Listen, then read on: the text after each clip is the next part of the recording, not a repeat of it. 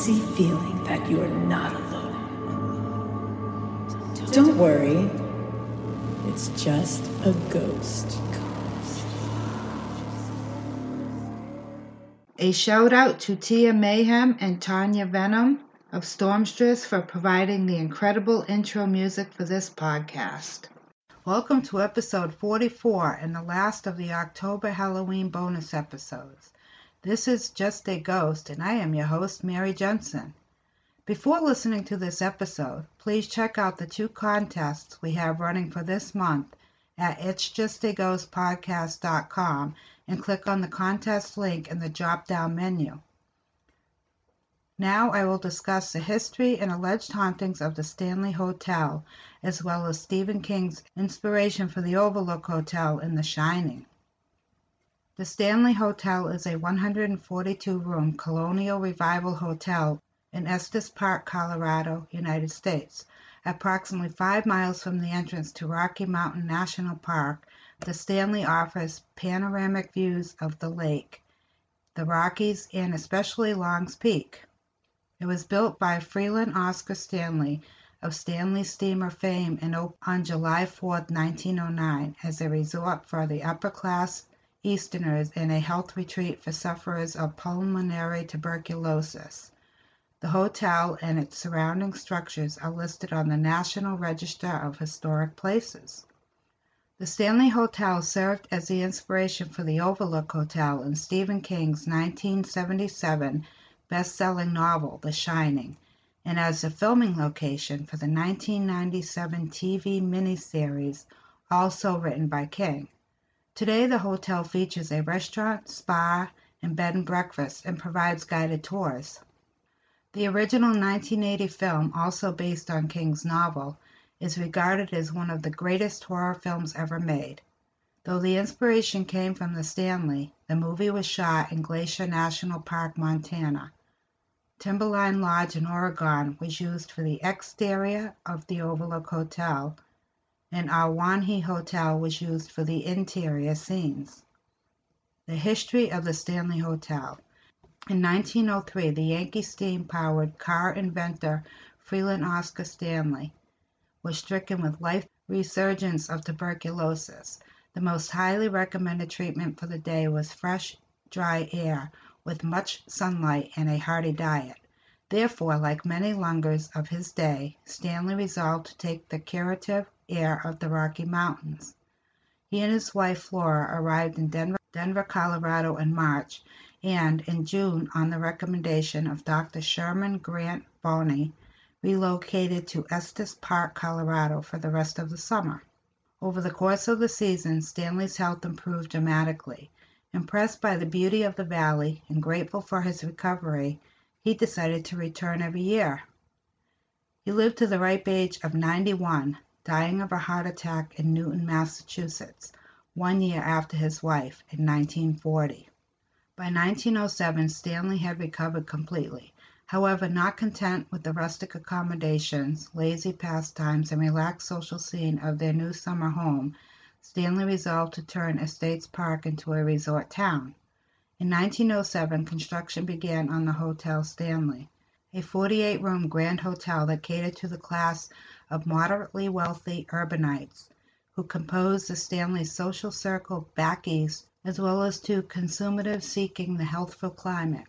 The land was officially purchased in 1908 through the representatives of Lord Dunraven, the Anglo-Irish peer who had originally acquired it by stretching the provisions of the Homestead Act of 1862 and preemption rights. Between 1872 and 1884, Dunraven claimed 15,000 acres of the East Valley in an unsuccessful attempt to create a private hunting preserve, making him one of the largest foreign holders of American lands. Unpopular with the local ranchers and farmers, Dunraven left the area for the last time in 1884, regulating the ranch to management of an overseer. Dunraven's presence in Colorado had become so well known in the United States that his situation was parodied in Charles King's novel Dunraven Ranch from 1892, as well as James A. Michener's Centennial 1974. His reputation was such that, when Stanley suggested that Dunraven as a name for his new hotel, 180 people signed a buckskin petition requesting he name it for himself instead. The main hotel and concert hall were completed in 1909 and the manor in 1910.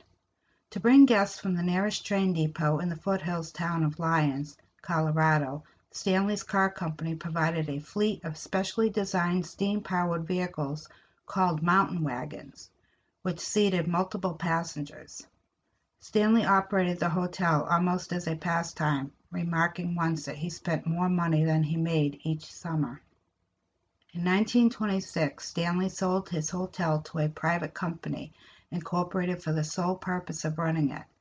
The venture failed, and in 1929 Stanley purchased the property out of foreclosure, selling it again to fellow automobile and hotel management Roe Emery of Denver. Until 1983 the resort was only open during the summer, shutting down for the winter every year.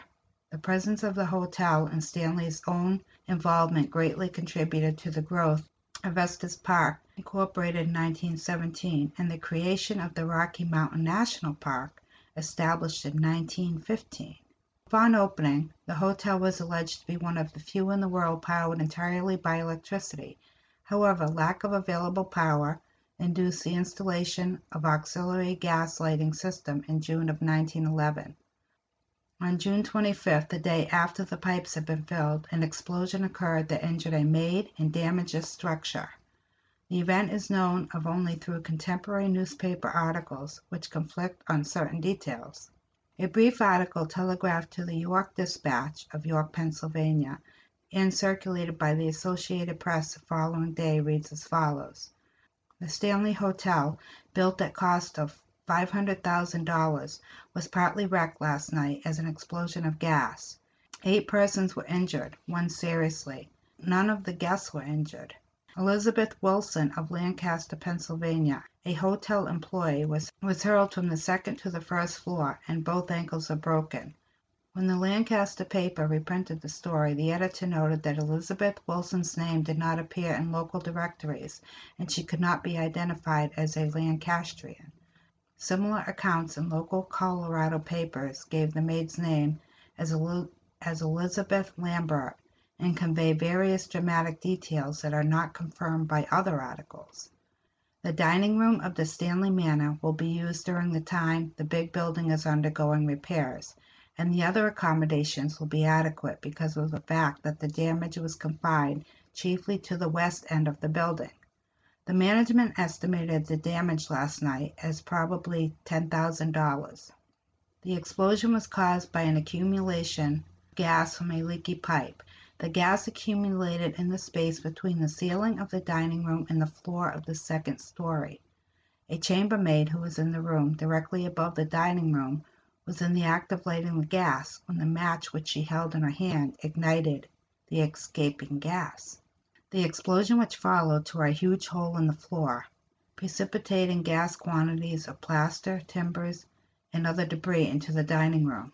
The chambermaid, Lizzie Listenberger, had both ankles broken, it is thought from the conclusion of the explosion, and was thrown into a hole in the floor.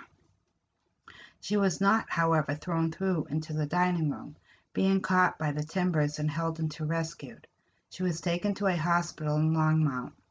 She had been an employee of the hotel ever since it was built, and came here from Philadelphia. Two waiters also sustained slight injuries, one suffering a dislocated hip and the other being struck across the face by a flying plank. Neither of these, however, is in serious condition.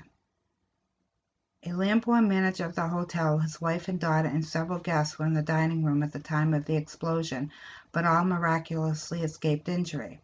The dining room was badly wrecked and the west end of the building was strained out of the line from the force of the explosion. At least ten large plate glass windows on the ground floor were shattered, as well as several doors, which were blown from their hinges. The hotel is ordinarily lighted by electricity from a private plant in the neighborhood but the generator in this plant showed gas signs early Sunday afternoon of giving trouble Sunday night. so preparations were made to put the auxiliary lighting system into working order. The generating plant for this system is located in Stanley Manor, and the big building had just been piped last winter, the pipes never having been filled with gas until Sunday. The legend. After a visit in 1974, Stephen King used the property as inspiration for The Shining. Of course, the subject matter of The Shining brings up the biggest question of all. Is the Stanley haunted? Guests seem to think so. In 1911, the explosion in the room 217 sent chambermaid Elizabeth Wilson through the floor and two broken ankles. She survived and had her medical bills paid for, but many believe she still haunts the halls. Likewise, guest lodgers have, over the years, continually reported the appearance of a ghostly figure on the fourth floor with a description loosely resembling Flora Stanley. Stephen King counts himself among the believers. On his website, he attributes The Shining's inspiration to an, to an otherworldly presence. He says, I dreamt of my three year old son running through the corridors, looking back over his shoulder his eyes wide, and he was screaming, he writes. He was being chased by a fire hose. I woke up with a tremendous jerk, within an inch of falling out of bed. I got up, lit a cigarette, sat in the chair looking out the windows at the Rockies, and by the time the cigarette was done, I had the bones of the book firmly set in my mind. Although individual employees are hesitant about making definitive statements about it being haunted, the Stanley doesn't shy away from their reputation as one of the America's most haunted hotels. There are multiple daily spirit tours. One caught on the daily news cycle when a guest photographed a ghost. The hotel website offers special bookings for rooms 401, 407, 428, and of course, room 217 all which are significant in the movie. It isn't enough to convince Mick Garris, although Garris directed the Shining miniseries and has made a career mining inspiration from the otherworldly and macabre. He is still a skeptic, even after spending an unusual night in room 217. Garris says I fell asleep at like 10 o'clock. He recalls of his night in the infamous room, and at exactly midnight I woke up wide awake for no reason. That's a mild supernatural kind of thing that he could interpret it as more. Other people talked about feeling a weight of someone sitting down on the end of the bed, and then they turned and looked up and no one was there. That didn't happen to me. If it had, I might have been more willing to embrace the idea of the haunted hotel. It is interesting to note that the Stanley was also the filming location of the incomparable 1994 Jim Carrey vehicle Dumb and Dumber. In line with its founder's intentions, the Stanley continues to import entertainment for its guests, staging boutique weekend concerts with a series of bands that have included Murder by Death and Graham Nash. For food lovers, there's also a monthly series where visiting chefs curate a multi-course dinner. The lineup has included several previous Top Chef contestants, and an episode was once filmed on the premises. They also offer curated half and full day expeditions into the Rocky Mountains. It can, in short, accommodate a wide array of interests without compromising its core identity or values. The Stanley has a life of its own, partly because of what was suggested by Stephen King and partly because of the fact that it is over 100 years old. Garris agrees it is such a place of its own that you rarely run across that. Other facts that inspired The Shining. Did The Shining scare you for life the first time you saw it? The classic horror movie has everything that could possibly creep you out and force you to run under the covers with no intention of resurfacing.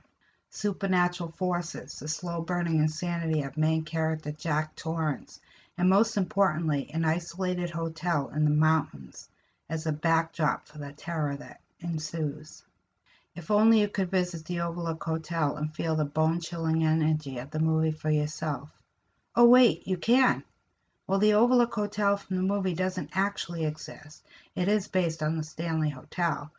Room 142, Colonial Revival Hotel nestled in the Rocky Mountains, Although parts of its interior have been renovated, the hotel still gives off a turn of the century ghostly energy that attracts tons of horror movie fans every year. Constructed in 1909 as a resort for the upper class society of the Northeast, the hotel has retained its historic facade and even offers spirited rooms with highly paranormal activity for lovers of ghosts and everything occult. Ready to learn more about the hotel that inspired the classic film that gave basically everyone a nightmare for life? The spirits are not limited to adults. Tour guides say the ghost of a child with autism also roams the grounds and is known to play with the hair of guests. Staff says a boy named Billy is drawn to people who work with people with autism or are familiar with the developmental disorder.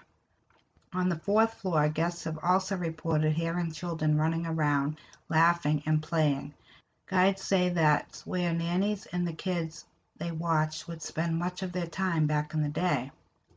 Not all of the hotel's reported ghosts stand on two legs. There's a pet cemetery on the grounds that guides say is the final resting place for some of the owner's animals. Staff says the ghosts of a cat and a dog have been seen roaming around. Guides end their tours in a cave system below the hotel, where staff says there's a higher than average concentration of limestone and quartz, which is believed by some to draw spirits to the property. The Stanley Hotel today. Today, the Stanley has been beautifully restored and hosts guests year round. Those interested in learning more about the history of the legendary hotel and its, and its haunted folklore can go on a range of tours. Another fact the famous line, "Here's Johnny," was almost cut. Jack's famous line, delivered when he's trying to get to Wendy, who locked herself in a bathroom, was almost cut from the film. Kubrick didn't know that the phrase was Johnny Carson's introduction on The Tonight Show and didn't understand why it was so significant. The film was supposed to be so much longer. On many occasions Kubrick had to cut out scenes because Warner Brothers complained that it was too long. The European version of the film is 25 minutes shorter than other theatrical releases. Warner Brothers also said that the film was far too ambiguous, and Kubrick said that it was not well received. Stephen King was not a fan of many aspects of the film adaptation of his book. He said that it was the only one that he can remember hating, and that spending three hours watching an ant farm would have been more emotionally uplifting. He also disagreed with a lot of the casting of Shelley Duvall's portrayal, he said. She's basically just there to scream and be stupid, and that's not the woman I wrote about. Outtakes from the film a lady used in Blade Runner. Ridley Scott revealed that at the end of the Blade Runner, the paranormal shots were actually pieces taken from the beginning of The Shining, which he received permission from Stanley Kubrick to use. I know you shot the hell out of The Shining. Can I use some of the stuff?" he asked. After the failure of Barry Lyndon, Kubrick researched for something that would be more palatable for the for the average audience. His secretary said that he was brought stacks of horror novels to read, and would hear him throwing them across the room to land in the reject pile after reading only the first few pages. "I see dead people. She said that after not hearing books hitting the wall for a few days she went to check on him and saw him deep into The Shining. Shelley Duvall said the filming process was unbearable. The stress of dealing with Stanley Kubrick, his style of directing, and the working conditions proved to be too much for Shelley Duvall. One scene would take two weeks to film, and Kubrick would force actors to work sometimes 13 hour days, repeating the same scene going through day after day of excruciating work, almost unbearable, she said. And in my character I had to cry for twelve hours a day, all day long, nine months straight, five or six days a week. Spooky Hotels, an overly eccentric director, and a writer who hates a film that came from his book. We'll leave it up to you to decide what's scarier, watching the movie or filming it. As always, please email us your paranormal experiences to it's just a ghost podcast at yahoo.com and we will read them on an upcoming episode. If you enjoy this podcast, please follow and hit the subscribe button so you don't miss an episode. You can help us grow and get our name out there by telling your friends about us, and we would be thrilled if you would leave us five stars. This helps people find us out there in the sea of podcasts. It's all free, so why not, right? You can follow us on Facebook at It's Just a Ghost Podcast and on Twitter at It's Just a Ghost 2. That's the number two. And also on Instagram at It's Just a Ghost Podcast. Remember, ghosts are people too. Until next time.